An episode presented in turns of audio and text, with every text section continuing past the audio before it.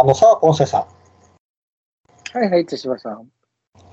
この前な、あの、ちょっと温泉に行ってきたんよ。で、はいその温泉で、左腕が急に痛くなったんやな。うん。なんでかなと思ったら、左腕にはめとった、あのーロッカーの鍵の、ね、うんゴムがめちゃくちゃ食い込んでいて、おう。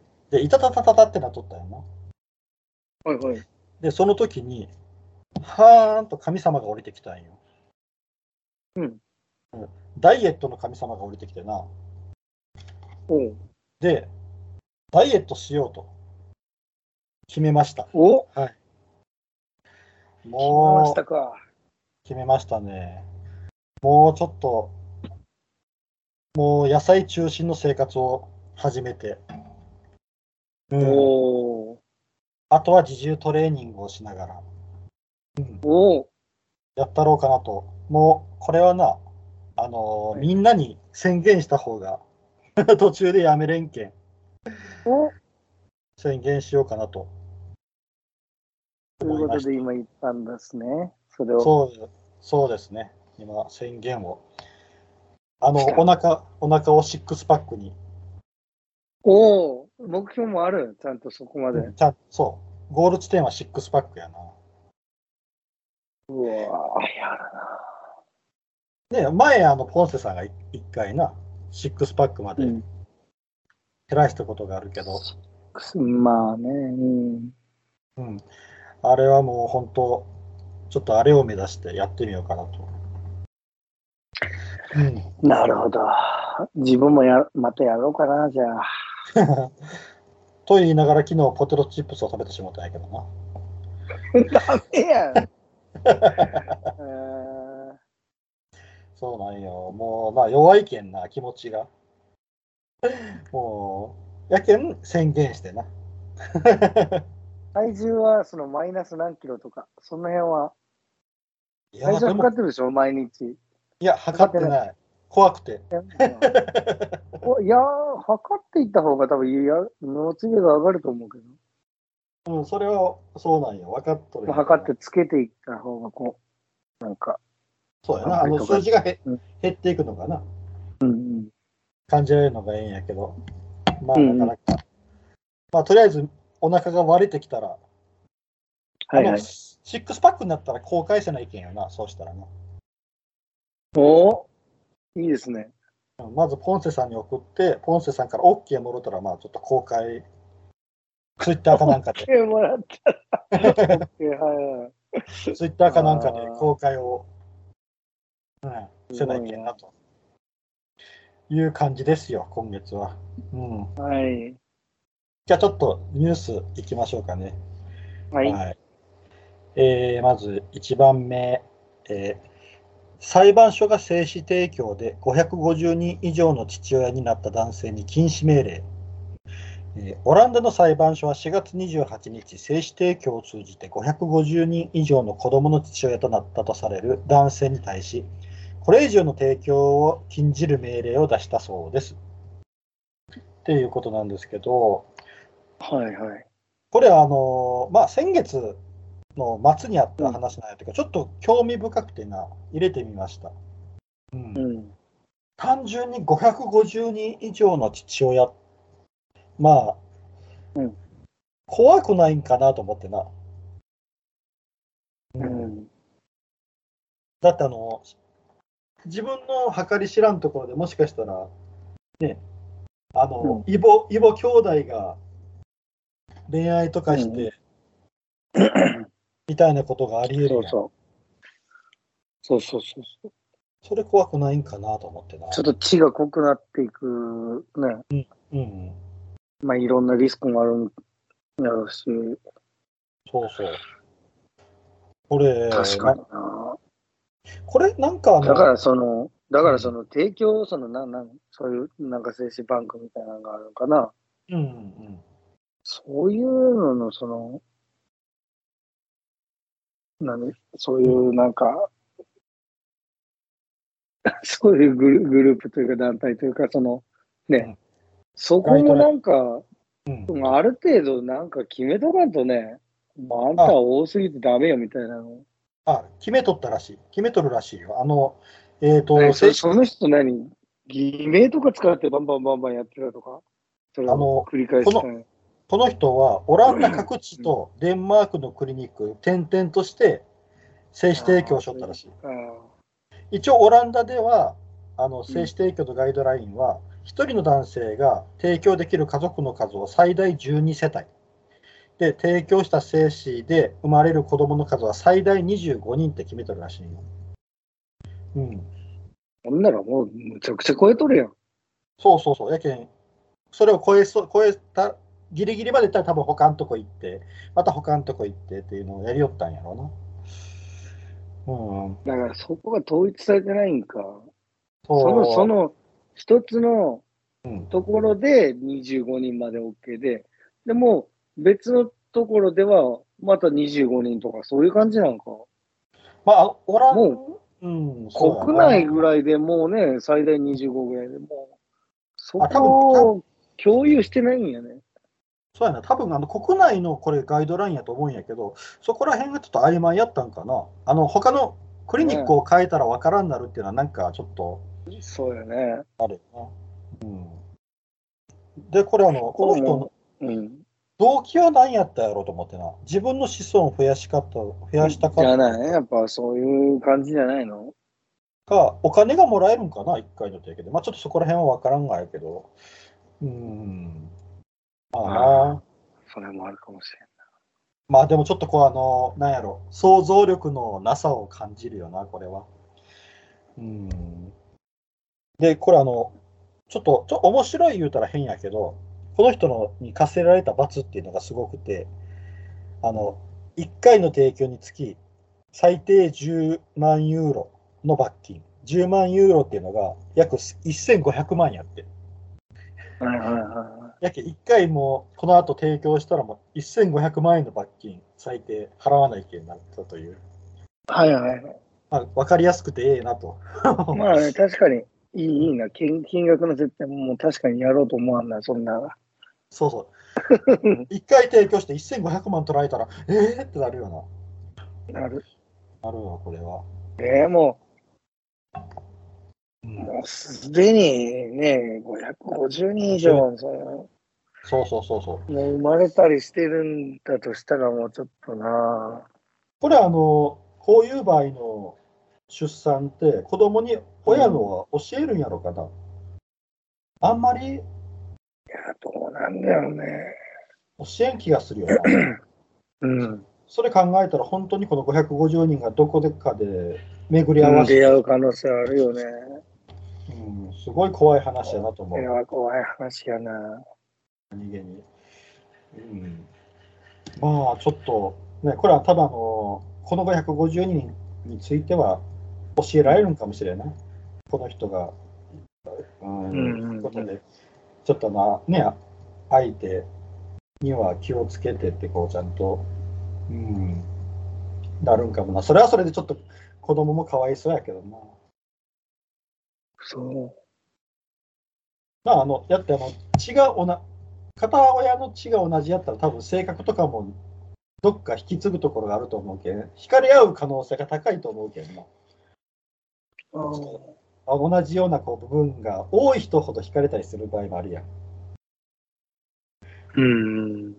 だけんな、本当、これ、気をつ、子供らがかわいそうやなと思うわ。うん。っていう感じですかね。はい。はい。じゃあ次、2番、はいいってみます。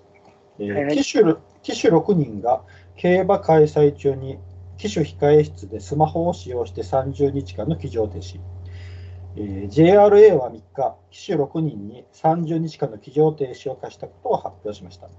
第1回福島競馬にじょ、えー騎乗していた5人は、えー5人は騎手控え室にスマートフォンを持ち込み、インターネットを閲覧したため、これに加え、そのうちの1人は調整ルームで他の騎手と通話。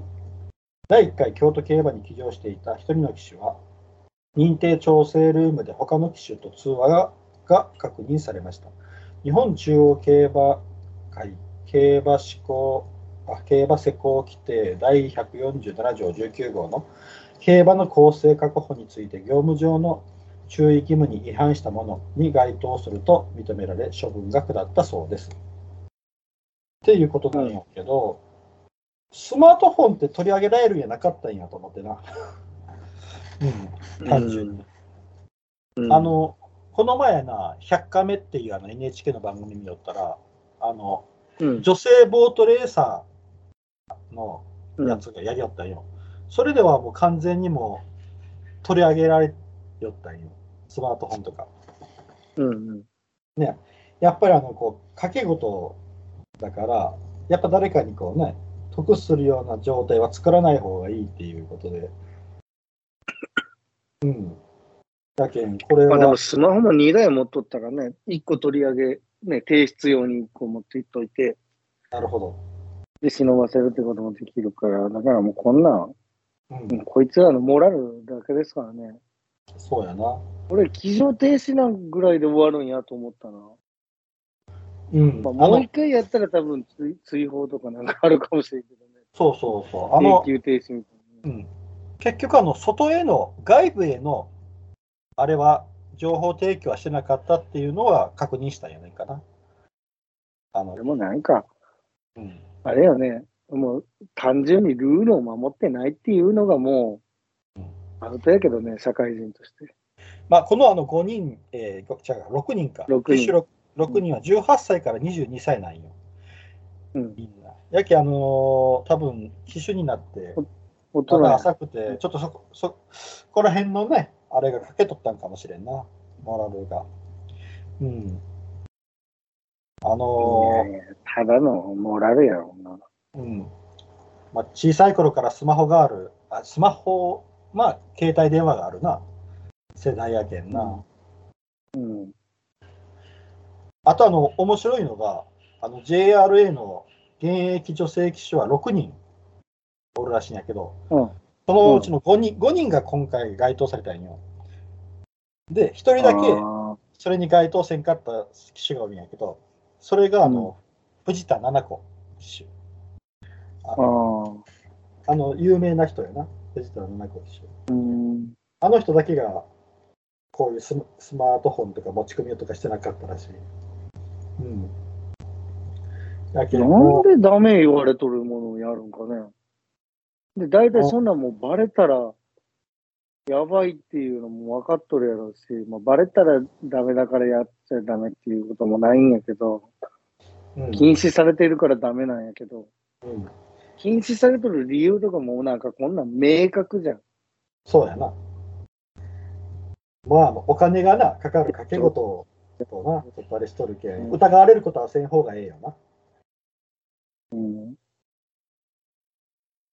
まあ、あの、八百長も疑われたらいけんしな。こう騎手同士の、そんな、控え室で、悪いことしてないからいいでしょみたいな感じで思っとるかもしれんけど、もう赤信号ダメ言われたらダメなんやもんね。あの、スマホが身近になりすぎたっていう部分もあるんかもしれんな。うん。ただ、モラルが低い人やなっていうだけやないけどな。ガキなんやね。まあな、ちょっと子供っぽさ、あの、なんか理由が子供、理由とかやっとることが子供っぽいなとは思うん。だって別にそれぐらい我慢せえやって思うけどね。うな。うん。そうやなまあでもこれは、うん、今回は懲りたんやないかな、かなりな。はいはい。うん、多分もうやらんやろうなとは思うけど。うん。だけどあのうん結局あの、ちょっと曲解して、スマートフォンの扱いについてちょっと曲解しとったんかもしれんな。うん。まあでも次一、回使ったら使うたびに1500万円ぐらい。さっきの オランダで男性みたいな。それかもう、もうすでに1500万ぐらいのあの、一発で、まず、停止プラス1500万円の罰金ぐらいは貸しといて、うんで、2回目またやしたら、まあ次は永久追放ねとか、かそれぐらいにしとった方がいいと思うけどね。まあまあ、2回目やったらもっと重くはなるやろうな。まあ、とりあえず30日間の騎乗停止いうことは30日間収入がなくなるってことやけんな。これでもだって、多分一回、一回やって一回で見つかってんじゃないやん。多分何回かやったうちの一回がただただ多分バレただけじゃない。ああ、前それもあると思うね。やっとると思うよ、なんか多分。だだから常習化しとったんじゃないかな。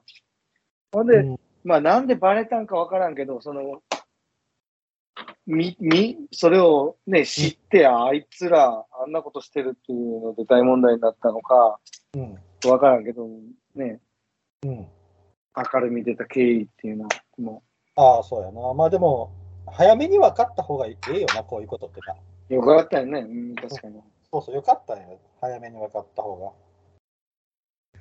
あもう本当、疑われることはでも、でも、でもわからんよ。でも、その、その、あの、メールとかやったら、その履歴の、その、書い書いてる内容として残ってるけど、うんうんメールじゃなくて、なんか、あの、通話だったら、もしかしたら本当に、あ、まあ、履そうか歴を消し。とる。可能性もあるしね。うん。実際なんか、幼稚やっとった可能性もあるもん。うん。そうやな。ちょっとダメですわ、今回みたいなとか。うん。そうそう。やけもうダメそうですとか。あ、わかりました。第3コーナーでちょっと抜きますねとか。適当になんか、そういう会話がなされとるかどうかっていうのは、残ってないからね、証拠が。そうそうそう。だから、まあ、その外部との通信記録、本当の、けね、かうん。携帯会社とかにまで行って提供してもらったら出てくるかもしれんけど、うん。してないっていうのがわかるかもしれんけど、でも、わからんよね、実際は。でも LINE とかでもあれ、どうなんかね。LINE のなんか通話、通話のあれは残るんかな LINE はきちんと消すことで、あのメッセージを取り消しましたとか、なああいうあの文言が残るけ、何かを消したっていうのは残るよな。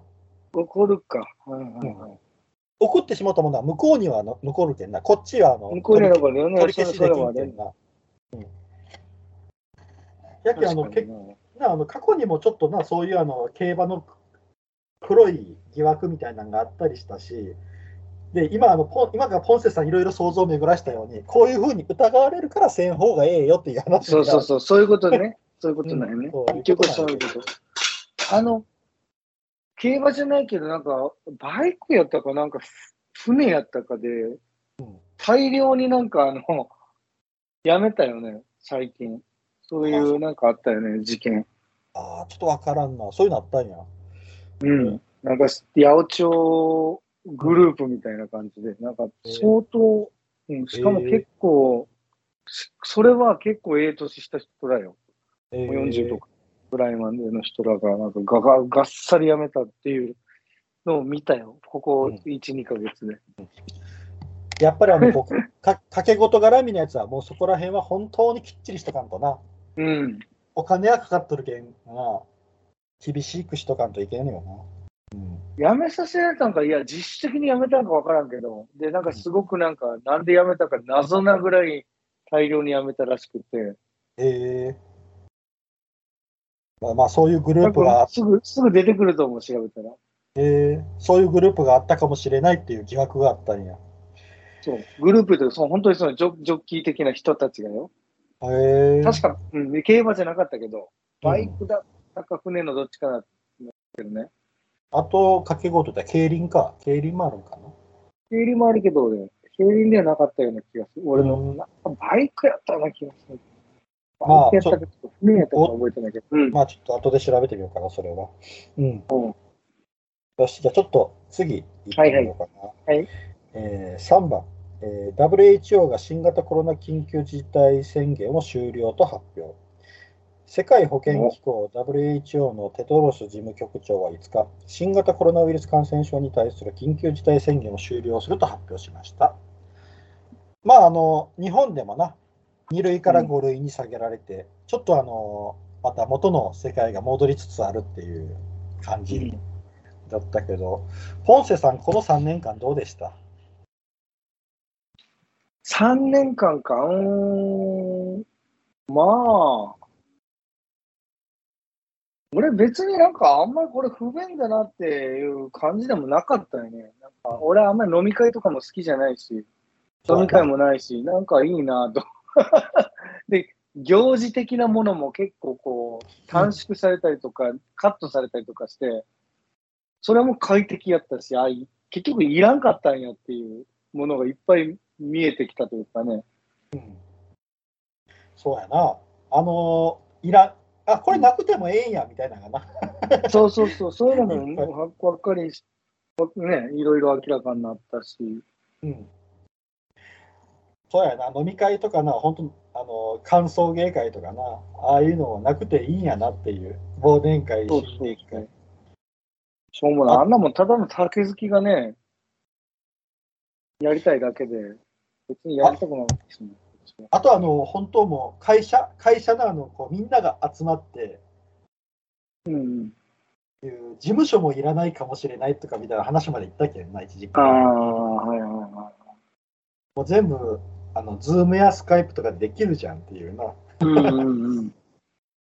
あったし、リモート出社 OK。そうそう、オート出社とかな、それもあったし、本当、うん、なんかあの、いろんなもんが、いらないものが希望になってきたけど、あの、でもやっぱ戻ってきよるな。あの飲み会とかも戻ってきよるけん、もう前ツイッターで見たつぶやきではなんか、あの、もう戻ってこんでもいいのに飲み会とかが戻ってきているっていう。うん。はいはいあの、もういらんって分かったものが戻ってきているっていうようなつぶやきがあったけどな、それ、そういう感じの。うんな。まあでも、本当三この3年間は本当、いような3年間。俺、そうう。いう、そう、俺、なんか、でも、そういう意味ではなんか良かったな。あそういうのが分かった。なんか、息苦しいとか言ってる人いたけど、別に、そんな旅行とかもバンバンするようなタイプでもないし、なるほど。なんかそんなにか息苦しいこともなかったけどね、快適なおうち生活を満喫しとったけどね。まあ、あの、やっぱ一人が慣れてる、一人で行動できる人っていうのは、そこまで感じなかったかもしれんな。うん僕もまあ、割と、飯とか、うん、うん、うん。僕も割と一人で行動する方やけん。いやそこまでうん。やったけどな。あの、ただあの、マスクはやっぱめん。どくさかったな、マスク。まあでも、終わったわけはないけ、まだマ俺、スクとかマスクについてもな、俺マスクについては全く大丈夫。もう花粉症でずっとマスクつけとったしね、ああ、なるほど。花粉症の時期はずっとマスクで過ごしてましたからね、あの、前から。で、あれいいん。ですよね、なん。か、うん。マスクってなんか、ちょっと、うん。あのーなんか表情も、よなんか、もうな俺マスクつけとった方がいいね、なんか。あーヒゲとかそらんでもバレんし、みたいな。それわかる。いろいろね、なんかあるよね、うんメリットあれ。あの、まあでもこのコロナの3年間で、あの、うがい、手洗いとマスクうんで、あの、本当に、僕はあの、大体毎年風邪、ちょっとした風邪はひくんやけど、ああ、そうそうそうそう。風邪とかひかなかったいうのを僕、やっぱうがい、手洗いとか、マスクってすごいんやなと思った。でそれこそインフルもなってなかったしね。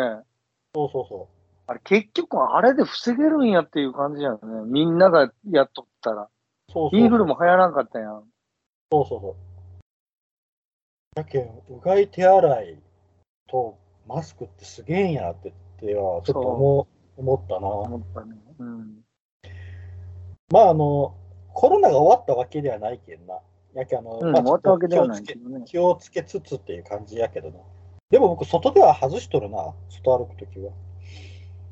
俺ずっとつけてますね。だからもうつける方が好きなんで、自分。うん、あの、まあ、花粉症もあるんやったらな。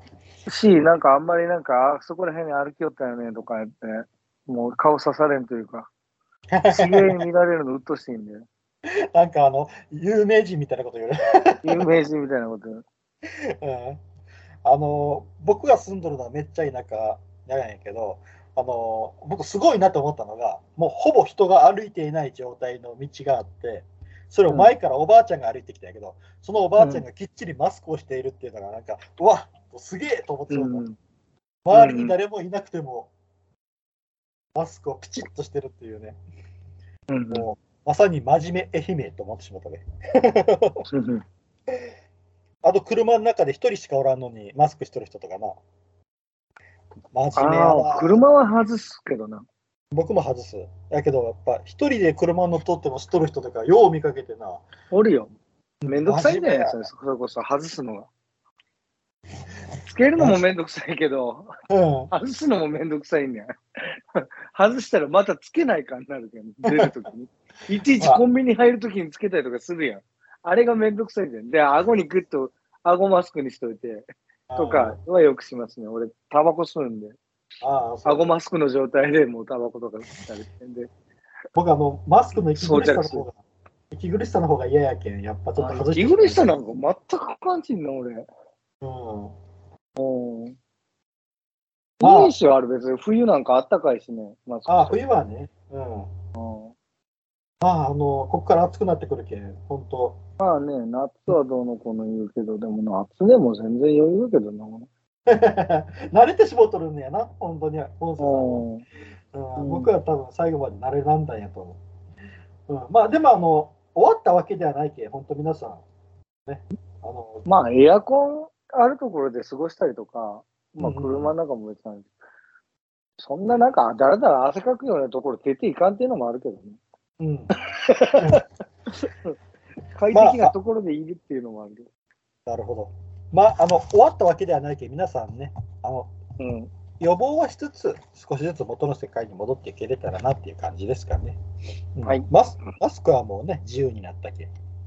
うん。はい、じゃあちょっと次行きましょう。4、映画が間違って上映され、子供たちが大泣き。えーマリオの映画を見に行ったのに、放映されたのはセイント・セイヤだった。バイオレンスなシーンにびっくりした子供たちが泣きわめいて、会場はカオス、かっこ笑い。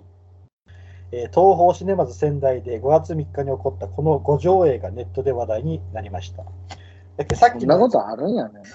さっきのやつだけ、そういうツイツイートがあったよな、そういうな。うんこういうことは、僕はあの何回かよう行きよったけど、あの映画館、ないな。ないよね。ありえんよね。だってそこの映画館ってさ、朝から晩まで同じ、その、うん。その部屋ではずっと同じやつをやってるやん。うん。だまあ、その一発目でも間違えたのかもしれんけど、うん、え、でもなんかそんなことある？一発目っていうか、だってうちらの映画館だったら大体もう毎日ずっと同じやん。多分その、う 9, 9番のスクリーンではもうこれみたいななっとるし、そんなことあるもうただの、本当に、あれなんよね。そうオカミスなのかね、それって。オカミスうんやと思うわ。あの、マリオ入れる、マリオそれでもね、オカミスでも、なんか、あ、ち違ったってなった瞬間に、かもうちょっとパッと止めて、ほんで、差し替えて、はすいません、ちょっと10分遅れたんですけど、みたいなんでやればいいのに、だそれもだできんのかね？なんかできんみたいやな。これ、あの、この人の話では、もうあの機材トラブルでマリオの上映も不可能ということで、チケット代が払い戻されたらしいけん。あ、そういうふうなこと思った。ほな、まあ逆に言ったら、ただで見れたみたいな人もおったんやね、じゃあの、いや、中断されたらしい、映画は。分かっただあ。けで。中断されたん結局。あうん。結局は、中断はされたんか。最後まで流したわけじゃない中断されて、で、あの、なんで泣き叫ぶまで行くんやろうなと思って。多分あの、オープニングで激しい戦闘すぐわかるのにな。え？すぐわかるやん、そんな。うんまあ、ちょっと予告編かなと思って見よったら、本編やってなったよね。ああ、そうか。でも、その間違えたやつでそんなの泣き叫ぶって、そんな、それもそれなんよね。それこそ本当予告編とかあるんやから、うん予告編予告編でじゃあセイントセイヤ流れたら、それで泣き叫ぶんかいっていう話やし、もうそれもなんかおかしな話やけどね。まあ、まあ、かなり誇張してツイートはしたんやろうけど、うんまあでもあの子供らはびっくりしたよね。マリオ見に来とったのに、あの実写版セイントセイヤややろ、あの、あのあれやろ。アニメのセイントセイヤやったらまだよかったよな。そうやな。結構あの激しいシーンやったんかな、オープニングかな。まあ、あの、面白い話やなと思った。あの、うんえっとな、僕、過去にな、あの、うんこういうあの、えー別の映画が流れたことはないけど、あの、うなんかフィルムかなんかの調子が悪くて、あの、スター・ウォーズのエピソード2やったと思うんやけど、初めのところでジジジジってなって、切れたことがあった。へえ。あそれでそれでもうあの元に戻らん言うて、で、あの、帰りにあの、えっと、ただけん？ただけんああ1枚もろて、あすみませんってこうあのそこのね映画館の人がすみませんすいません言いながらあただけもろって帰った思い出あるのうんあなんか、近かったらいいけどね、俺らみたいに映画不毛の地位からわざわざこう1時間半かけて出ていくとかって考えたら、あまあ、払い戻しとかただけんではなんか、ええって思うね。あ まああそこまで損した感はある。まあ一応3時間ぐらい時間作っていっとるけんな、そうよ。結構な無駄足やけん。ガソリンもかけていっとるしね。そうやなあの映画不毛の地の僕らからしたらなそうそう。うん。まあでもあのこういうことあるんやって、まあ、ちょっと面白かったなっていう話やなまあね、そうやね。ちょっと、ちょっとはい次行ってみようかな。5、白昼堂々と銀座ロレックス専門店で強盗事件。えー東京銀座の高級腕時計ロレックス専門店に8日、仮面姿の男3人が押し入る事件が発生しました。現場から逃走したワンボックスカーを緊急配備中のパトカーが見つけ追追跡。慌てた犯行グループは現場から約3キロ離れた港区赤坂の路上で逃走車両を乗り捨て、運転手を含む4人は逃げ込んだマンション付近で身柄を拘束されました。逮捕された4人は16歳から19歳の若者でした。っていうことなんですが、ポンセさん、あれ映像見た、いやいや、見てない。見てないあの、あの、外から誰かが、こう、その、銀座ロレックスの中でこう強盗しよるのを外から撮っとる映像がようニュースで流れよったんよ。うん。で、あのー結構その前を普通に人がこう通り寄って、店の中ぐちゃぐちゃで、店の中ぐちゃぐちゃで仮面した3人ぐらいがこうバーンバーンってこう割って取り寄るんよ。だけど、あその外側では普通に歩いて、人が。で、中の状態に気づいた人が、あの、うん開いた扉を閉めようとしたり、扉を、なんかこう、動かんように押さえようとしよる女性がおったり、いうのが映っとって、だけどそれをね、あの、こじ開けて、あの、なんかどうも殺すぞって言われたらしいんやけど、その女性。で、それでおじけづいて、こう、で、こう逃げて、車に乗り込むまでを誰か視聴者が撮っとったっていう映像がよう使われるへようになってえ。本当にな、なんやろ、白昼堂々よ。でで、入っとる言葉が、なんか、うんえ、映画の撮影？とか、これ、マジ？とかってこういいろいろ入っとるんやけど、おーうん。だけど、なんか、すごい、すごい映像やった。うん。で、やっぱあの、周りの人が、普通ないんよ、うん。周りの反応が。多分これがあの、銃とかがあるあのアメリカとかやったら、多分みんな逃げとると思うんよ。バーって。はいはいはいはい。銃持っとるかもしれんけんな。うん。だけどすごくもう日本日本人日本で起こった強盗事件みたいな感じだったなもう本当に周りの人が平然とこう普通にこう横切ったりとかしておるのか、うん。ん。まあでもあのこれ全部聞いたらもうすぐ警察に捕まってであの取ったロレックスもほぼ見つかっとるらしいけん。めっちゃお粗末な犯行ではあるんよな。うん。でも、ショーケースとか多分破壊されとるはずやしな、そうそうそう。その辺もも、そうの弁償してもらわなあかな。まあ、親が弁償するんよね逮捕されたようにうん。まあでもロレックスやけんな、めっちゃ高いで。高いと思うよ。で、これ多分あの黒幕がおるんかな。これ多分16歳から19歳の若者がそれもい闇、闇バイトみたいなやつ？あ、そうそう、や闇バイトで知り合ったって言っあ、そた。うんう。アホやな。うん、あの、なんやろ、最近起こりよる事件って、めっちゃ短絡的で暴力的なものが増えてる気がするんよ。うん。あの、本当にこう、強盗に入ったり、入って、中におった老人とかを、に危害加えてお金持っていくとか、なんかすごくな、短絡的で暴力的なのが増えた気がするんよな。だけど、すげえ怖いなと思ってな。まあ大体昔からでもあったんじゃない？強盗殺人とかもあるし、世の中に。大体そういう人らみんな短絡的で暴力的なんやけど、多いんかな、今。まあそうそうか、バイトで、バイト感覚でやるバカが多いんかね。そうそうそうそう、そういうこと。あの、昔はあの、オレオレ詐欺とか、やったやん。あの、オレオレ詐欺とかが流行って、で、あの、お金をこう ATM、おばあちゃんとかおじいちゃんとかを ATM まで連れてってお金を振り込ませるとかっていうような感じが多かったかもしれない。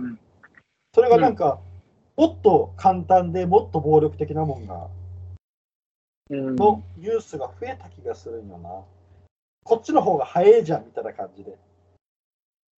はいはいはそれがすごく怖いなと思ってな。い。うん。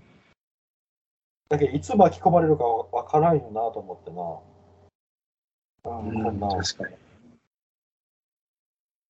まあ、でも本当、まあ、警察もね、あのーそんな言われるほど、あのね、能力低いわけではないけど、もう全部いろいろ調べて、どんどん捕まえていくんやろうけど。うん大体強盗的なやつって捕まるよね。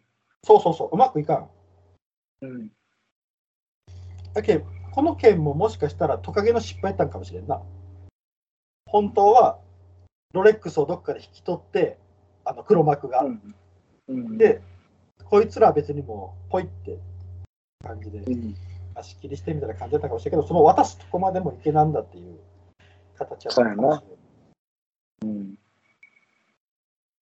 ああ、でも本当これな、後であの、ちょっとポポンセさん映像見てみてや、すごいよ。本当あの、えーまあ、映画みたい言ったら変やけど、なんか、た多分僕もあそこ通ってパッと見たら、た撮影かなと思うかもしれん。うん。なんかすごい。それで撮っとったんやね。うん。まあでもやっぱな何か違和感を感じたけん、それその撮影した人も撮ったんやと思うんやけどな。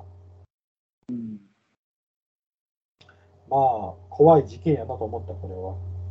うん、じゃあちょっと次行ってみようかな。はいはい。はい。6迷惑行為をやめろとベランダ喫煙で訴訟、えーマンション開花の住民が吸ったタバコで健康被害を受けたと大阪市内の男性が開花の住民に損害賠償を求める訴えを起こしたそうです。これな、ちょっとあの、喫煙するポンセさんの意見を聞いてみたいと思ってな、ああののベランダ出演してますね、俺。うんあの、ホタル族ってな、昔よう言われたりしょったけど、これな、うん。経緯がな、すごく面白くてな、うん。あのまずあの迷惑行為をやめろって、なぜベランダで喫煙してはいけないのかっていうこと意見がぶつかったんやけど、うん。あの60代の男性とその真下に住む70代の男性が、そのベランダ喫煙に行って喧嘩になったんよ。で、うん。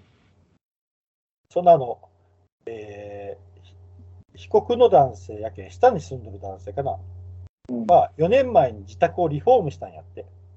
で、うん。あの部屋を怪我したくないと、ベランダで喫煙をするようになった。あのはい下の階の人がな。で、うんそしたら、えっ、と、上のへ部屋の人から抗議を受けるようになったよな。うんで、1日20本ぐらい吸いよったんやって。20本弱のタバコをベランダで。うんうんうんで、えっ、と、で、その上の人は、あのー裁判を起こすわけなんやけど、うんえっ、と、ろ約6年間も受動喫煙を、えー受動喫煙な、受動喫煙を強いられたことで、心臓の病気を発症したとして、550万円の損害賠償を求める訴えを起こした。うん。で、健康被害はどうやって証明するかってなったら、あのあの大気汚染物質 PM2.5 を測定できる機器を3台購入してベランダに設置したんやって、上の人が。うんで、その測定値が環境基準を上回ることが頻繁にあり、汚染物質の発生源は、あの下の人のタバコに違いない、それしか考えられないと主張したんよ。やけど、下の人は、講義を受けてから公園で喫煙するようにした。うんで、その人から訴えられる半年前からは禁煙に成功していたと反論。だからその、その上の人が測った測定値は、自分とは関関係な。係ないいと。関係ないな。で、やったんや中ど、国歌えや、中国を。で、あの、そしてその裁判で測定値について、あの喫煙以外にも変動要因があるあり、原因を推測するのは極めて困難として、信用性を否定して、結局あの、下の人は負けたんよ。ああ下の人？あ、ごめんごめん。上の人、うん上の人、上の人が負けたんよ。訴えた側が。うんうんうん。そのあのその喫煙が原因やとは認められないと。はいはいはい。で、あの、まあ、あとは、こうあの自宅での喫煙は基本的に個人の自由としつつ、近隣住民に重大な健康被害を受けやすい疾患があることを知りながら、被害を与えやすい頻度で喫煙を繰り返していれば、不法行為を構成すると、まあ、一応そういうふうな言葉を言うとるわけよな。では、だけど、こ今回はそれには該当しないとして、下の人の訴えを棄却した。請求を退けたなるほ。どね。で、それでは許,、許せんとして、下の人はまた訴えたんよ。控訴した。うん今度は高裁の方に控訴したんよ。はいだけど、高裁も控訴を棄却したんよ。うんだから、原告の訴えは認められんっていうことやな。で、原告のあの下の人は、やっぱり納得いかないということで、最高裁判所の方に 訴えた。で、うん。今その最高裁判所で戦いよるらしい。ええうん。まあ、すごいなって。うん。いう話なんやけど、まあ、これ、ポンセさん聞いてみてどう思った？ホタル族。ーうんどうやろうな。まあ、上の人の言い分がちょっとむちゃくちゃやなという感じやね。まあ、あの、今、喫煙するとこがないけんな。確かにな。まあでもね、家の中で吸いやっていうことなんやろうけど、でもその、吸ったら多分壁紙が汚れるとかで、そうそうそうそう。出るときに大変やけんな。うん、うん、うん、うん。うん。まあ、リフォームしたいことはでも自分で買っとるマンションなんやろうけどね。うん、そう、リフォームして、その部屋を汚したくないから、ベランダで吸い寄ったっていう。うん。うん。まあ、あのなあ、喫煙者の人は辛いよなとは思う。あのね、別に喫煙が違法とかでは言うわけはないんやけん、喫煙は自由なんやけど、この気を使わなきゃいけないっていうな。いろんな人にまあ言うのは大大変やなと思うわ、すごく。ベランダか。なんでそその上のやつもベランダ出とんぞっていう話。ああ、多分あの、に匂い、窓とか開けとって匂いが入ってきたんかな。どうどうなんやろうな。うん嫌なら閉めとけやいう感じ あの僕あの、今マンションに住んどって洗濯を干しよったら、やっぱりタバコの匂いがプンとすることはあるんよ。あれか、あれやっぱ水温やね。うん、やけ多分下で誰かが吸い寄ったりとかするんかなとは思う。そうなんかもしやけ結構な、タバコの匂いってな、やっぱ分かるんよな、遠くから見るるよね。うん、わかるわかる。やけん、この、うん、まあ、やけんちゃんとな、あの喫煙者が吸える場所っていうのは作ってあげないけんとは思うんやけどな。うん、よう、もうそれ70にもな、70にもなっとる人間が生きてきたよな、あの昭和の時代もよ。ああ、あの喫煙が自由な時代ね。どこでも吸えたあの時代はもうホームでもみんな吸うようになるの。そうそうバカじゃねえか、これ、そいつの思うけど、なんか。あの僕らが僕らが小学生の時とか弱々あ小小学生の時とか職員室行ったら先生らがスッパスパ吸いよったよな。職員室。そそんな時代生きてきとる人間の言うことか、ほんと。昭和のくせに、昭和人間のくせに。僕らも昭和人間やからな。そうよ。だから全然思わんけど、俺は。あ、そうなん、これ70歳とみんなバスバス吸えやと思うとるよ、俺は。70そうよ、歳と70歳と60歳なんかって、もう昭和人間や、二人とも。そうやな、そう言われたら。70にもなっとるような人間が、でなんかそう今の若い子がね、うタバコなんか全然匂ったこともないですみたいな人が言うんやったらわかるけど、訴えた方訴えた方が60代やな。訴えらあれた方が訴えた方が6で、でも60 60はもう十分昭和よ。そうやな、若十い頃分昭和？よ。若い頃とず十分し、そうよ。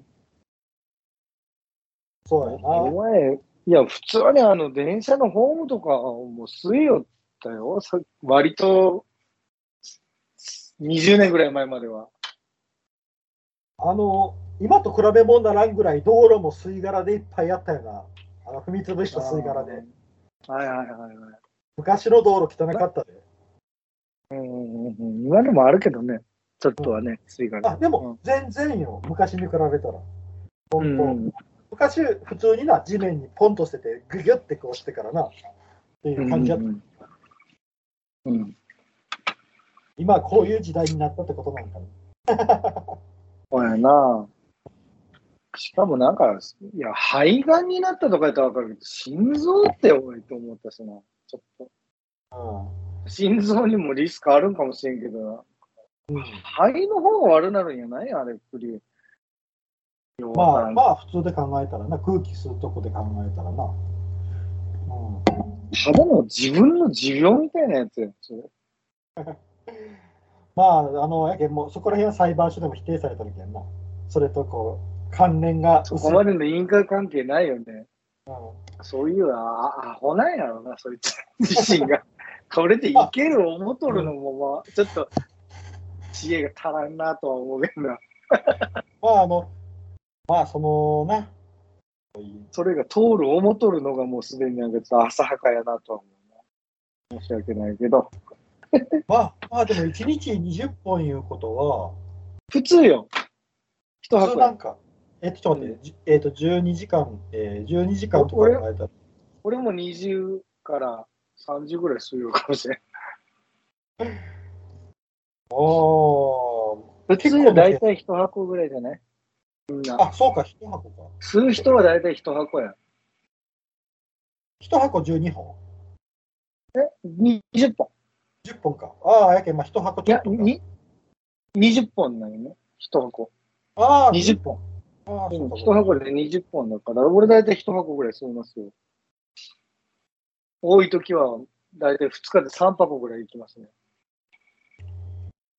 まあまあな。やけん、結局、難しいな。これはだけん、許せなんだやろうな、上の人はな。あの、えっ、と、犬猿家の人もな、結構ちょっといろんな人がおるけんな。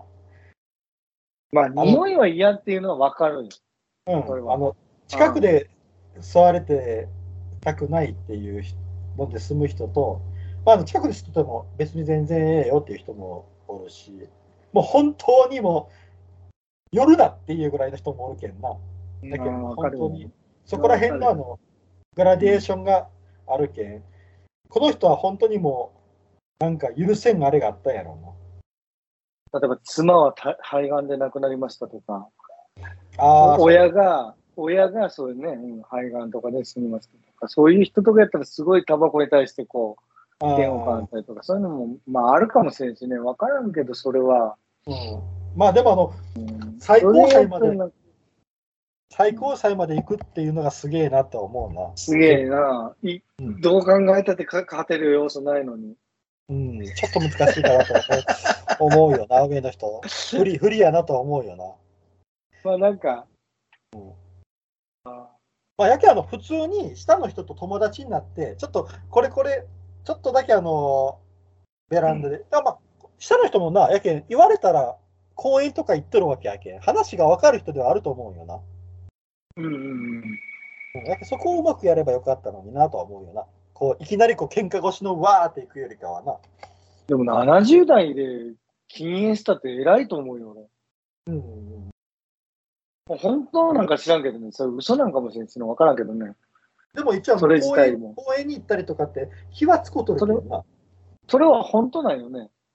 だと思うで、まあ本人さんがそう言うとるっていうだけのあれやけど、うんまあでも裁判でこっちの方が言い分が通っとるけん、もしかしたらそれもな、本当やったかもしれないだけど気つこうとるけん、話はできる人やと思うんやけどな。うんうんうん。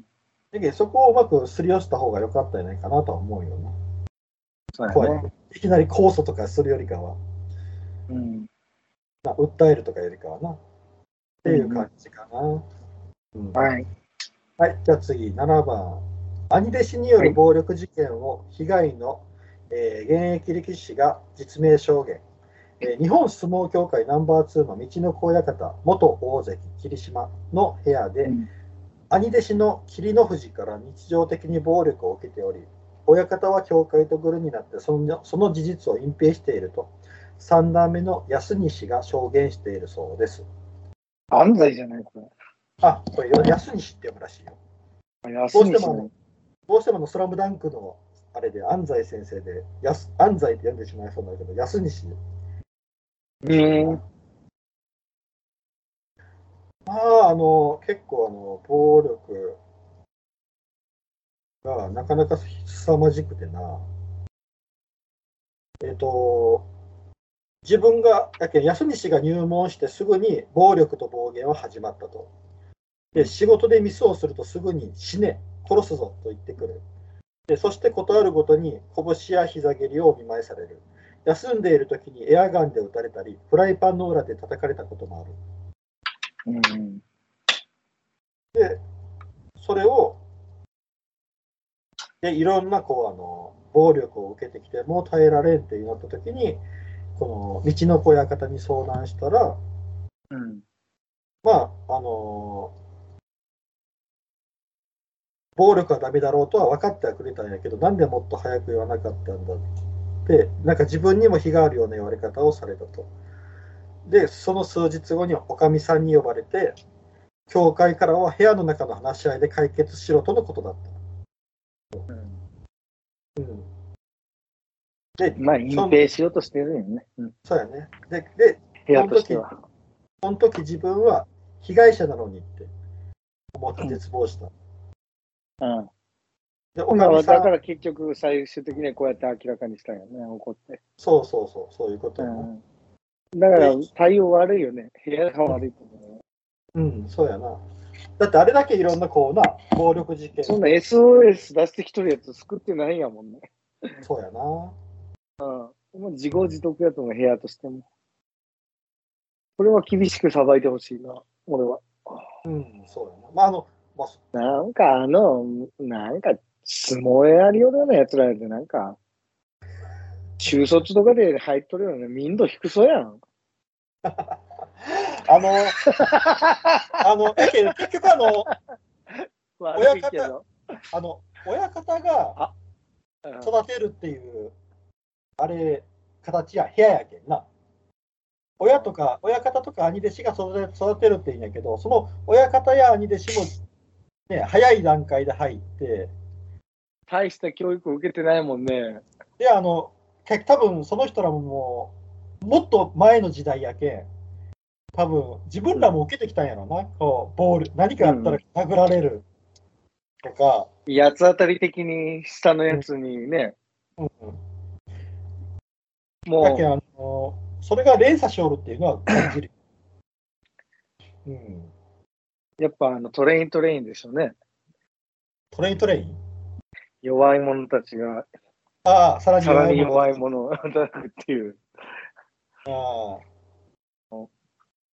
で、あの、これが、ね、まだあの、やけん、これがまだ普通だというのは、この部屋の中でまかり通っとる感っていうのがわいけんよな。多分、俺、どこの部屋でもどいっぱいおるんやと思う、そういうの。うんいっぱいある話なんやと思うわ。やけん、あの、そう部屋でやろうとしたらそういうことになってしまうから、教会があるんやと思うんやけどな、取りまとめる。ああ、でも教会もね、だって自分らもやってきたし、そんな言えれんのよね。ああ、そう、あんたらもやってきたやんって言われるしな。あーやっぱ第第三者委員会とか、教会はよう言わんねん。教会にこうどんどん、な、他の人その辺はやっぱり、そうそうやっぱ薬みつるとか、あの辺が横心とかが言わないかんねないよ、知らんけど。あそうか。そうか、そうか、教会にはおらんのか。横綱審議委員会に入れとるのか。いろんなこう他者。いや、よくわからんねんけど。わからんけど。うん。そうよな。やけどあの、結局あの、暴力で解決してきた人らが、暴力をなくすって無理なんよあー無理やと思うな。それが当たり前ですわ。ね。な。育ってきとるけどな。そういう民度の中で生きてきとるけんね。そうやな俺、ちなみに霧島親方、道の子親方、うん握手してもらったことあるよ。ああ、むっちゃ男前、男前の人よな、この人な。うん。え、どこでしてもらった？握手。で、なんか、その部屋の、俺、部屋の見学行ったことあるんですよ。ええそうなんや。まあ、あのそこの道のく部屋じゃないけどね。うん別の部屋の、なんか、稽古を見に行ったことあって、もう普通に一般の、ねまあ、見れるけんな、あれな。そうそうそうそう。で、見に行った時に、まあ、出稽古みたいな感じで、うん霧島来とって、うんで、俺、外でタバコ吸いよったら、親方もタバコ吸いよって、外で。ほんでな、タバコ終わったぐらいのタイミングなの握手お願いします。霧島さんですよねって言ったら、あ、いいっすよって。握手してもらう。めっちゃ人気あったけ？んな、霧島な。写真も撮ったの？いや、写真撮ってないか。写真も撮ってないけど、うん、なんかししてもらったな、握手。ああ、そうなんや。ええな。ごごつかったやろ。うん、ごつかった。うん。手とかめっちゃごついよな。うん。けど、まあね、もうこれはしょうがないよあの、な。だったら、だったら、そう、そういう、だと思うよ。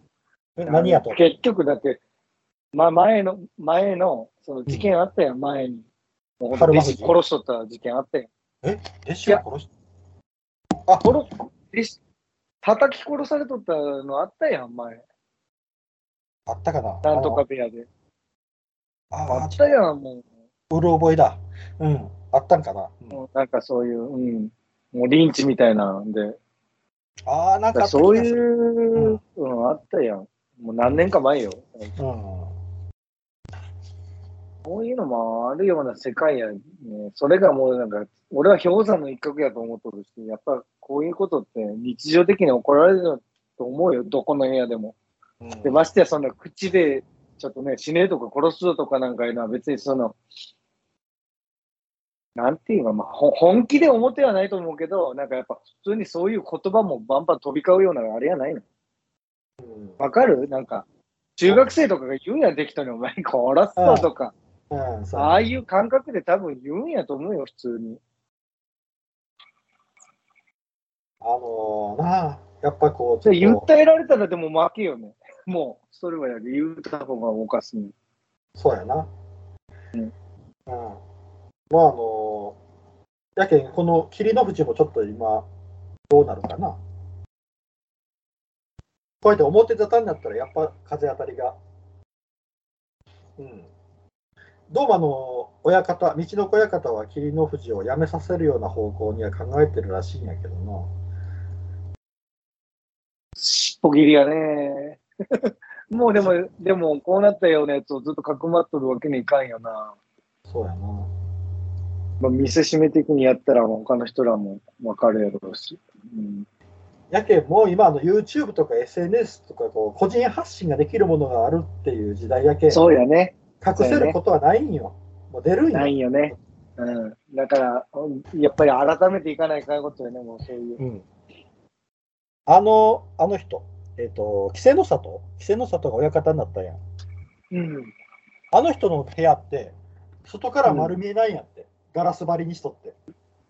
ああ。あれは結構ええよなと思って。ぜあ監視の目があるっていうことや、結局あの。見学もあるけど、見学もあるけど監視もっていう、二つ重なるけど、あれはええなと思ったけどな。うんうんうんまあでも本当、なあの言葉でな、伝えれるようになってほしいよな。うんうん。まあでもな、少年の部分もあるけんな、こういうのやるやつって。いじめ的なことやるそうそうそうそうそうそう、そういうことを。少年の部分もあるけん、難しいけど。うん、あでもそんな、袖部みたいなやつがあんまりいじめよるって、なんかあんまり考えないのよね。逆になんかいじめられる対象やん。なんかえっ、とえど、どういう人が？ごめん、聞き取れないんだ。そ袖部みたいなやつ。あなんか、そう、学校とかにおったら逆にいじられるぐらいの対象やん。なんかデブデブ言われて。あ、ああ、小学校の時におっだからたおデブ。けどなんかはい、そうそうそう。やけど、やっぱなんか、こういう世界行ったら、うん、自分より弱いもの見つけて、やれるよね。やっぱそういう、やっぱ、心が育ってない人はそういうふうになるんやろな。ここいつやれる思ったらやってしまうやつがおるんやろな。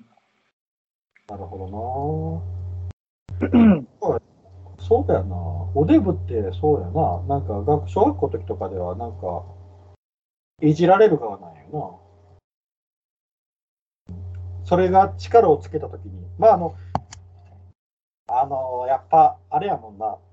あの、お相撲さんの太り方とあの、ただのおデブは違うけんな。この違うね。進化したお相撲さんタイプになった時にやっぱ力を誇示したくなるんかな。うんまあでも、これはもう、今の時代す、ごい、すごいストレスの中でね、毎日毎日地獄のような稽古が続いていくわけやん。多分すごい大変。やらんといけんことも多いし、そのアニデイシーだってまだ下の方やろ？うん。アニデシとはいえ、多分、うんあの、やることいっぱいあると思うよね。なんかちゃんこ作ったりとか、なんかへ掃除したりとか、トイレ掃除とか、なんかそういう。だから、いろんなストレス抱えながらやりよると思うやっぱ下のもんは、いや、辛く当たるみたいな、どうしてもなるんかな。うん。まあなんかあの、そのな、やられとる安西の方やったとしたら、もっとしたやけん、もっとやられることあるし、稽古もあるし、さそれプラス、暴力とかあったらやってられんよな。やってられんよね。本当に逃げ出したくなるよな。うん。そうやな。まあちょっとこれは、これからどうなっていくか、うんちょっと見見届けるしかないかな。よし、うんちょっと次行ってみようかな。8、はいえー高見のっぽさんが死去。NHK の教育番組できるかなののっぽさんとして知られる俳優で作家の高見のっぽさんが2022年5月10日に心不全のため都内で死亡、えー死去していたことが分かりました。88歳でした。あの僕らはできるかな世代や。うん。うんあのできるかな見よったやろ。うん。見見てましたよ。うん。だけど最終回も俺生で見たよ。おお、あの喋ったやつ。うん、あれ生で見たもんね。すごいな、生で見たってな。うん。えー、高見のっぽじゃなかったよね。俺、名前がなんか違うな思ったんや。ああ、もしかしたらのっぽさんっていうの方が有名になったけん、こっちの方を語るようん、変えたんだよな。なこれ、旧芸名、高見栄やったんや今調べて。俺、あそっちの方のイメージやったんやね。これあ、高見のっぽって、こんな名前なかったよ。のっぽってあれ、できるからのキャラクターの名前やんと思って。うん。そっちをでも芸名にしたんやね。うん、そうやろ。こっちの方が有名になったんやろな。うん。僕もやっぱのっぽさんっていう、高見ってついとるんやっていう方が僕逆にびっくりしたんよ。いや、俺、高見のイメージはあった。この人、高見。ああ、そうなんや。うん。で、この人、あの、亡くなって、いろいろこう、なんか、歴史を見よったら面白くてな。なんか、もともとあの、何して遊ぼうっていう番組があって、その中のワンコーナーやったらしいよな、こののっぽさんが、こう言葉を知っていろんなものを作るって。でうんあ、ワンコーナーというか、何して遊ぼうっていうのが番組があって、それが終わってできるかなが始まって、初めの1年ぐらいは別の人がやりよったらしいよ。喋りながらこう工作をするっていうのがあったけど、やっぱりのっぽさんの方がええいうことで、なんか、のっぽさんが2年目からやり始めて、で、ずっと続いていったっていう感じらしいよ。うん。あと、あの、なんか、のっぽさんが不器用やったんやって、うん。作るのが。やけん、不器用やけん、真剣にやりよる。真剣に作るけん、それが良かったり、時にはこう失敗したりとかするっていうのが良かったらしい。だけど、上手い人が作ってもしょうがないんよな。幼児向けの番組で。うーん。うんこの人でも失敗するんやとか、この人でもなんかえらいめっちゃ真剣にやれるなみたいなのが良かったやろうなっていう。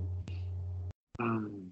なんかスタッフからは、セロテープののっぽさんって言われよったらしくて、なんでかって言ったら、セロテープをうまく使えんだよって。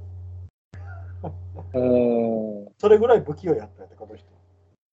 うんセ。ロテープを使いこなせんだし。えー。あとあの、この人あの構成作家もしよって、あの、うん。開けポンキッキのヒット構成作家やったらしいよ。おー。開けポンキッキも懐かしいよ、見よったわ。うん。うん。あーでもうこれあのなんか自分が亡くなったことは公表せんでみたいな感じだったんかな。なんか、うん。うん、結局半年ぐらい置いといて発表したっていうことで、うん。やっぱ子供の夢、まあ子供いても僕な見よった僕らはもうすでに大人になってるけど、うん。夢を壊さんようにしたんかなっていう感じが。いいよなって。88歳になったんやね。うん。だけんもう最後までのっぽさんやっておろうとしたんやなっていう感じがあるな。うん。あとあの、遺族の方があの風のように旅立ったって、この表現しとってな、うん。これもええなと思った。うん。風のように旅立ったっていうな。うん。いいね。うん。だけど本当に最後までのっぽさんやったよなっていう感じやな。これはうん。まあ、ゴン太くんや。ゴン太くん。懐かしい。うん。まあ、僕らが小さい頃見よった人が本当、こういうふうに亡くなったっていうのは、やっぱなんか、ちょっと来るね。うん。っていう感じ、ねうん。という感じかな。え。はい。よし、じゃあちょっと次いきます。9、えー世界最高齢の野生ライオンがマサイ戦士に槍で突かれて死亡。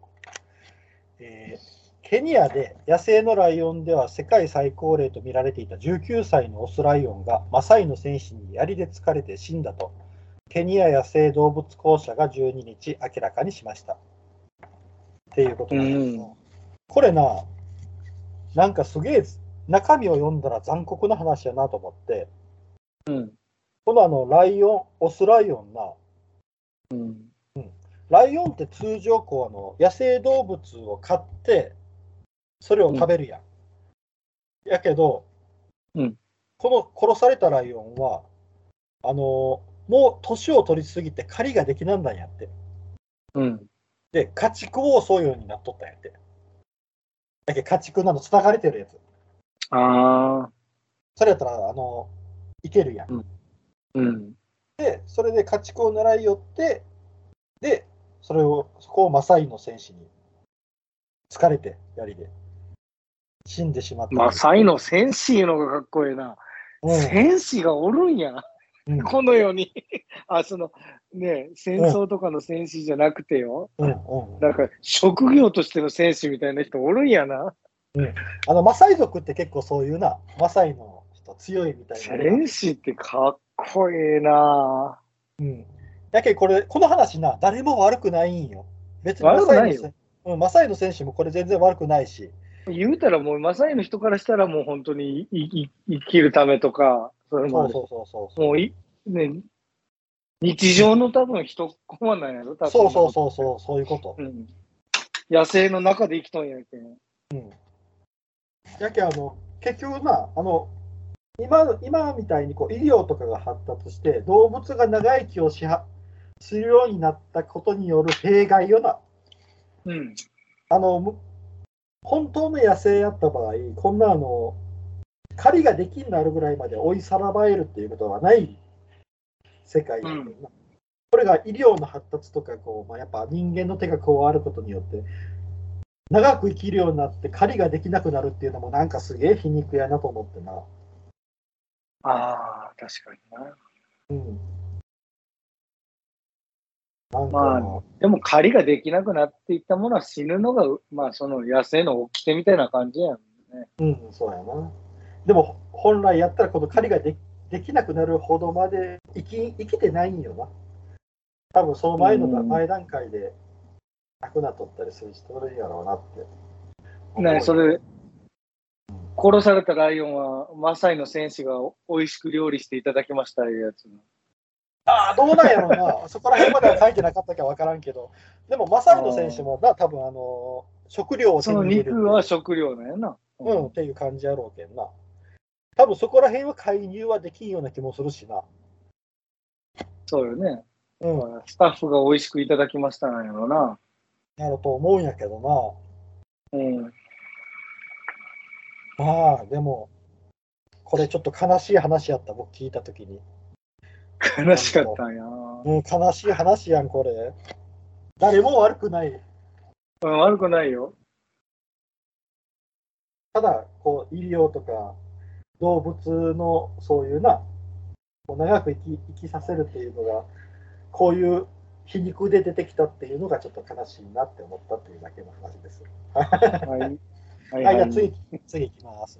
10、えージャニーえージャニーズ事務所藤島ジュリー景子社長が謝罪、えー大手芸能プロダクションジャニーズ事務所の藤島ジュリー景子社長が創業者の子ジャニー喜多川氏の性加害問題について動画で謝罪をし事務所としての見解を文書で公表しました。っていうことなんですがなんかうん。ポンセさんめっちゃ怒っとったよなこれな。ジャニーズ事務所の件を。うん。なんかいろいろ思うことがあったらしくて。うん、これどう思うえ、で、いや、怒っとったいうか、ただの犯罪やもん、これな。そうやな。もう犯人隠匿になるし、そんなんもん当たり前やん。これあの、絶対あの、知っとったよな、この人。なんか知らんって言い張ってるけど。まあでもし、まあな。でもこれ、娘、いや、娘ではないんか。あの、だけどあの、これ俺、俺後から聞いたんやけど、だからもうゲイいうことはもう有名やったんよね。ああ、そうそうそう。だから子供もおらんのよね、ジャニーって。ああ、そうやろもうあれ犯罪者やからジャニー来たが言うけども。な。あいつって、おらんのよね、ゲイやし。うん、うん偽装結婚しとるだけなんやろ？だから、その、あ、結婚しとったやったっけ？俺、おったよ、なんかメリーかなんか、おああ嫁さんみたいなのがおったよあね。メあ、違うの？メリーはお姉さん。あジャニー北川のメリーってお姉さんがメリー。ジャニーってじゃあ、あいつあれなん？ああ、あ、じゃあ独身やったんあいつ。だと思うよ。ああやっぱあの、ゲイで独身やったんやな。ほんで、あ、そういうことか。で、あので俺、これ娘やと思っとったら違うんよね。だからその、姉さんの娘なんやの。まあ言うたら姪っ子なんやな、これ。あそう、ね、一個。ね、言うたらだからこの、この社長からしたらおじさんあ、社長はおじさんになるなよ。わけやん。藤島ジュリーから見たらおじさんよ。だけどまあ、身内の人やけんな、確かにわかるよ。その、まあ、この人がやったことでもないし、言うたら社長がね、うん死んだ人たちわからんみたいなのもあるんやけど、おーだ俺が腹立つのは、だから、うん被害受けてながらも、売れていって、うんもうその、それによってなんかもうその被害を言わん奴ら、それは分からんよ。誰か分からん。もしかしたらキムタクかもしれん。うん。中井かもしれん。うん。そいつらが、もし被害受けとんやったら、そいつらがちゃんと言わんのが悪いんよ。ああ。海を全部出せと。そ、うそうそう、もうジャニーズ事務所でもう、のおかげでもう売れたし、ジャニーさんのおかげでそ、売れたことに関してはすごく感謝があるけども、それとこれとは別で、あいつはただの犯罪者ですみたいなのをちゃんと全部言えばいいのに。絶対やられとるのに売れてる、なんか今大御所気取りのやついっぱいおると思うよね、スマップのやつとかも。嵐ね、嵐とかもお気に入りやったって言うやん。だから嵐とかもおるし、なんか松潤部屋とかいうのがあったって言うけん、松潤とかいうのやつはもう、ど多分あれやろ。どうせ被害者やから。あいつらがなんかもっと言えばいいのに、ちゃんと。っていうのは思う。あの難しいのがあのそう彼らも被害者ではあるんよな。うん。いや、でも被害者やけど、うん被害者やけど、言えばいいと思うよ。他の被害者作らんために言うんあ言えばいいの。あの多分もう他の被害者も出てこんと思うんよ。まあ、本人が死んどるけん。だけん多分僕のこれ藤違う違う、島他の被いやいや、他の被害者っていうのは実際に被害を受けた奴らがおるはずやん。絶対その告発しとる3人だけじゃないやん。まああのだいぶしかも今売れとって俺は関係ないですみたいな。何にも触れてない奴らよ。そいつらも絶対そうやん。うんなんだらあの、カウアンと一緒におったとされとるなんかおるやん。カウアンが名前出しとったら、金ね金プリのなんとかにな知らんけど、俺、ジャニーズ全然わからんけど、平野か。平野なんと、平野かなんかいう人がおるらしいけど、知らんけど。金プリ言うて。う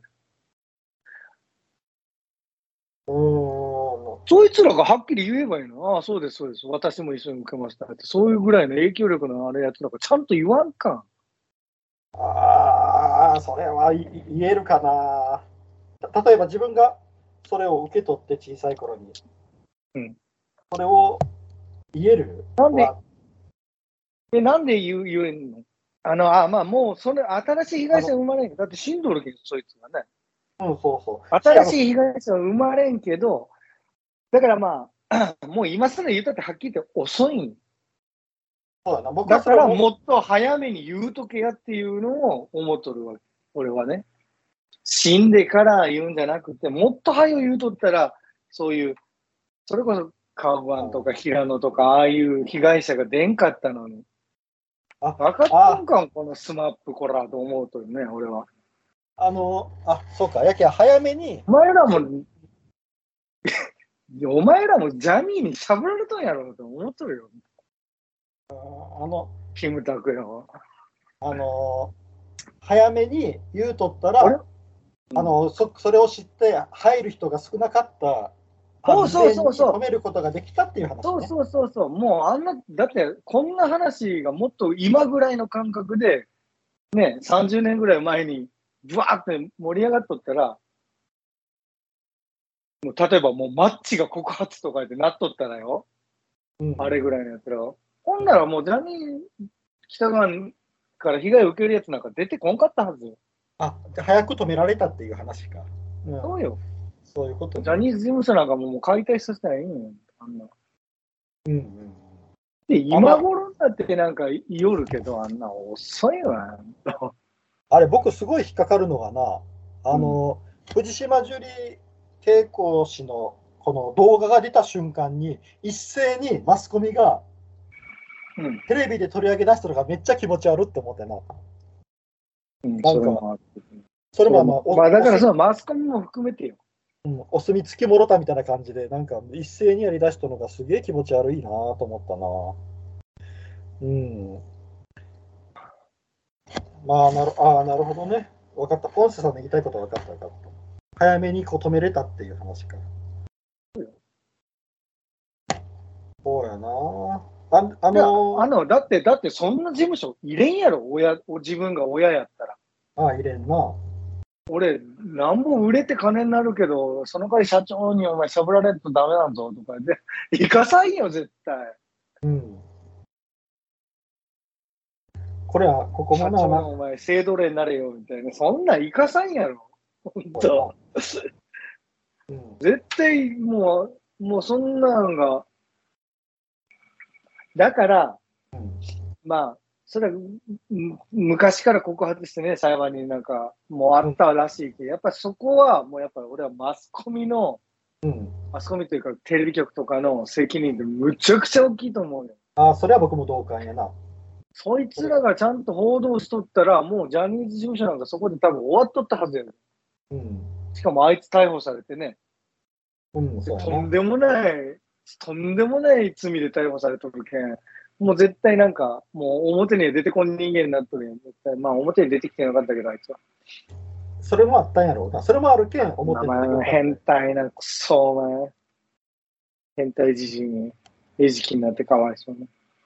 あのーこれはなあ、確かにこう、ああ、早い段階。だけどもう本当にな、前にも言うたけど、うん生きとるときに責任取らせないけなんだよな、この人。そうやな、もうだからもう遅いんよね。もうだけどもう逃げてしもたけん。で、言うたら、俺だから、今の社長とか謝ったけど、もう社長とかあんまり別にそんなに悪くないやん。関係ないやん、この人って思うよ。だって社長でも、知っとったとしたら、知っとった相手言ったって、あえっ、と、あの、知っとったとしたら相手言ったって、それやったらみんなそうやん。知っとったとしたら、やったら、キムタクだってそうやんあ。知っとったんやけん。いや、あの、やけお前らの、被害を受けた人とは別に、この、えっ、と、この藤島ジュリー景子も入っとるんで、役員の中に。で、でも知らんかったと思うよ、それは。それは言わんと思うよ。それはだって聞いてないと思うよ。俺、あいつらのしゃぶっとんやんとか言って言わんと思うよ、そんなは名に。い、あの、お姉さそんんも、話はせんけん、絶対そんなことないとか言って、否定すると思うよ。や、あの、お姉さん、お姉さんと、あの、メリーな、あの、ジャニー北川のお姉さんのメリー北川と、あの、同じような立場に、あの、二人をおって、そのメリーさん経由で聞いてないんかなと思ったんよ。聞いてないやろ。そんなん、メリーさんにも多分してないって本人は言うとるやん。そんなことないないって言うとると思うよ、そりゃ。そんなことう言う？自分の親族に、そんなことしよってから、自分のじ嫁さんとかに。いや、実は、あの、俺や。あいつやるよういやな、なんか言わんやろ。言わんやと。言わんとは思うよ、それは。だからもうそれを、それは社長の立場としては、社長いうか、今の現社長うん。としては、それはもう、いや、そんなことないって本人言ってますからとかいううん。ことになると思うし、まあでも裁判に負けとるって事実があるけん、事実やなんやとしたら、そうやな。そこで、そこでなんかな、うん。まあそこではバレるか、ああ、こあおやおじさん黒なんやなってなるか。だったらそこで何かこうな、あの、ちゃんとこう、でも、でもそれは俺らと同じやん、もうなんか情報のあれは。うん。うん、知っとる情報いうのは俺らとほぼ変わらんと思う。本当の本当にやっとうかどうかいうのは、わからんよ。本人は絶対言わんけん、そんなこと、周りの人も。し、あの、言われても、あの、いやいやしてないよって否定するやろしな。うん。だからそこでできるのってもう文春とかそういうところしかできんやん、多うん。分。文春は頑張りよったらしいね、ずっと前うんから。そうやなあの、告発本もいっぱい出とったらしいな。でも告発本も黙殺されたらしいけ。そうやな。結局メディアなんや。だから、こうやってこういう、まあ、お悪みになるようなじ時代が、SNS とかで、SNS とかで YouTube とかね、こうやって、もうバーンと公にできる時代になって、ようやくこう明るみになったっていうことで、まあそういうのがなかったら多分、うん今でも多分ね、あれやし、あいつが生きとったとしても、なんか、のうのうとうん。芸能界のトップみたいな顔して多分、君臨しとったんやろうけどね。あの、やっぱグルーミグルーミングって言われるけどな、あれ怖いよな。うん。感謝してます、言おったもんね、顔。そうそうだけど、グルーミングの怖さをすごい感じる。あの、一時期あのジャニー喜多川が死ぬ前、間際のくらいの時に、なんかキャラクター化しとったやん。ジャニーさんがこう言ったとか、ジャニーさんの面白話みたいなのして。なっとって、だから俺はキンキキッズとかもまあ完全に黒やなとは思う、だけどもうあれ、まあキンキキッズなんかもなんかものすごいあれやん。まああれなかよ可愛がられ、寵愛されとったらしいよ。あ難しいとこやな、それにそこらでそれに、いや、寵愛されとったって言うし、しかも、なんか、あの、あいつらのジャニーさんのいじり方とかも、なんかもう、なんか、まあ、まさにそれやんっていう感じやん。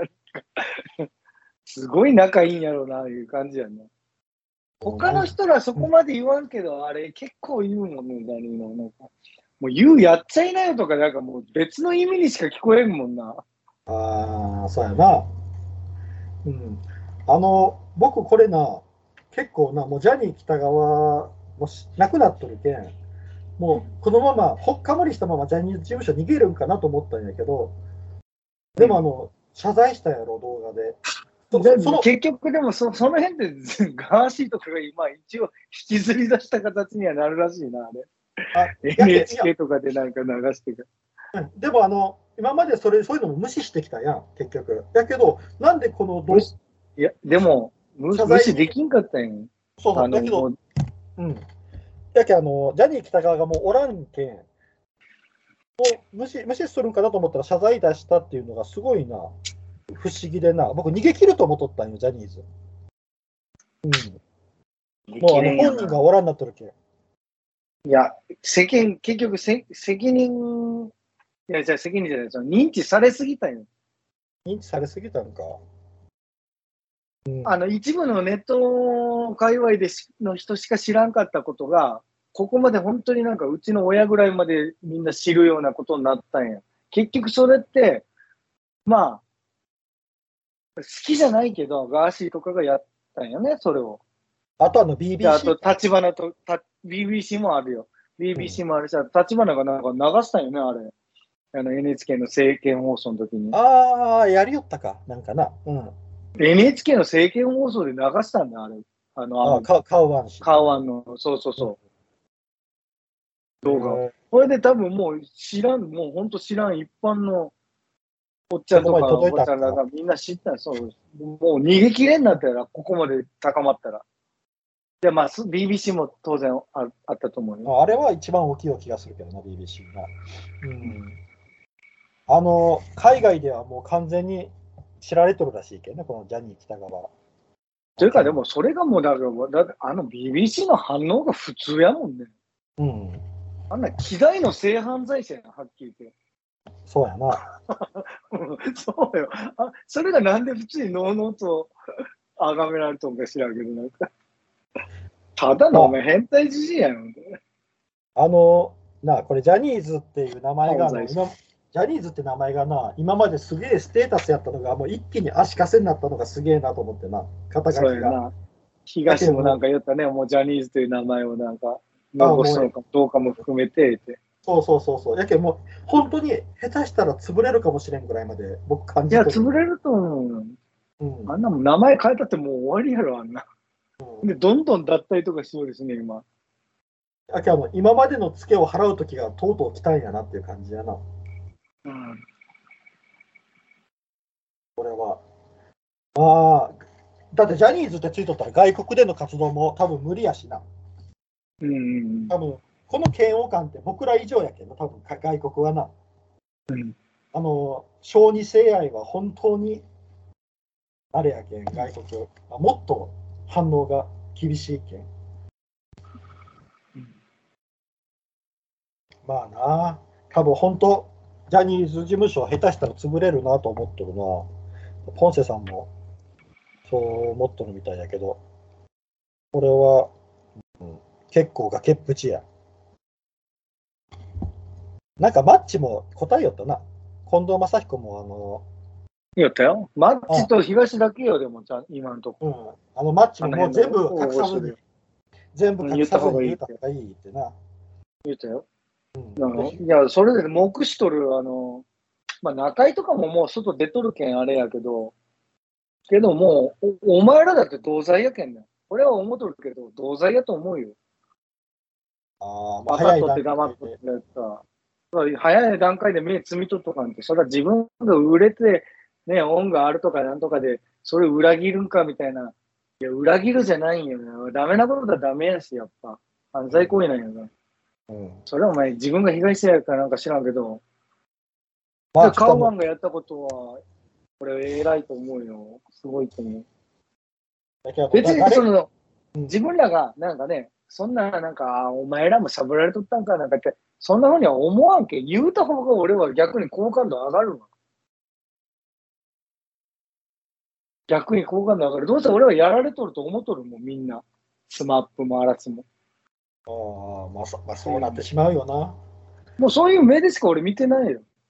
うん、だってあのジャニーズのやつら。なんかあの、う売れるためには、ここ通過儀礼でみたいな感じやったらしいけどな部屋があったよね。松潤部屋いうのがあったらしいけどだけどもう本当に、本当にあの、僕らみたいな、こう、な、第三者がこういう風になってしまうけん、多分もうな、ジャニーズが崖っぷちって感じるのはそういうとこなんよな。こうやって離れて、僕らはもともとジャニーズって離離れた位置にあるけど、もこうやって離れていく人が増えていくっていうのが、多分ジャニーズが崖っぷち、下手したら潰れるかもって感じる部分なんやろな。うん。まあなあ、まさかな、こういう一気にこう、まあ、傾くってすごいなと思った。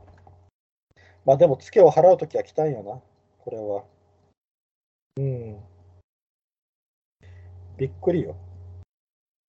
やっぱ悪いことしとって、そのまま墓場まで持っていこう思っても無理やったんやね。そうやな。まあ、こんこんな、これぐらいかな、ジャニーズ事務所は。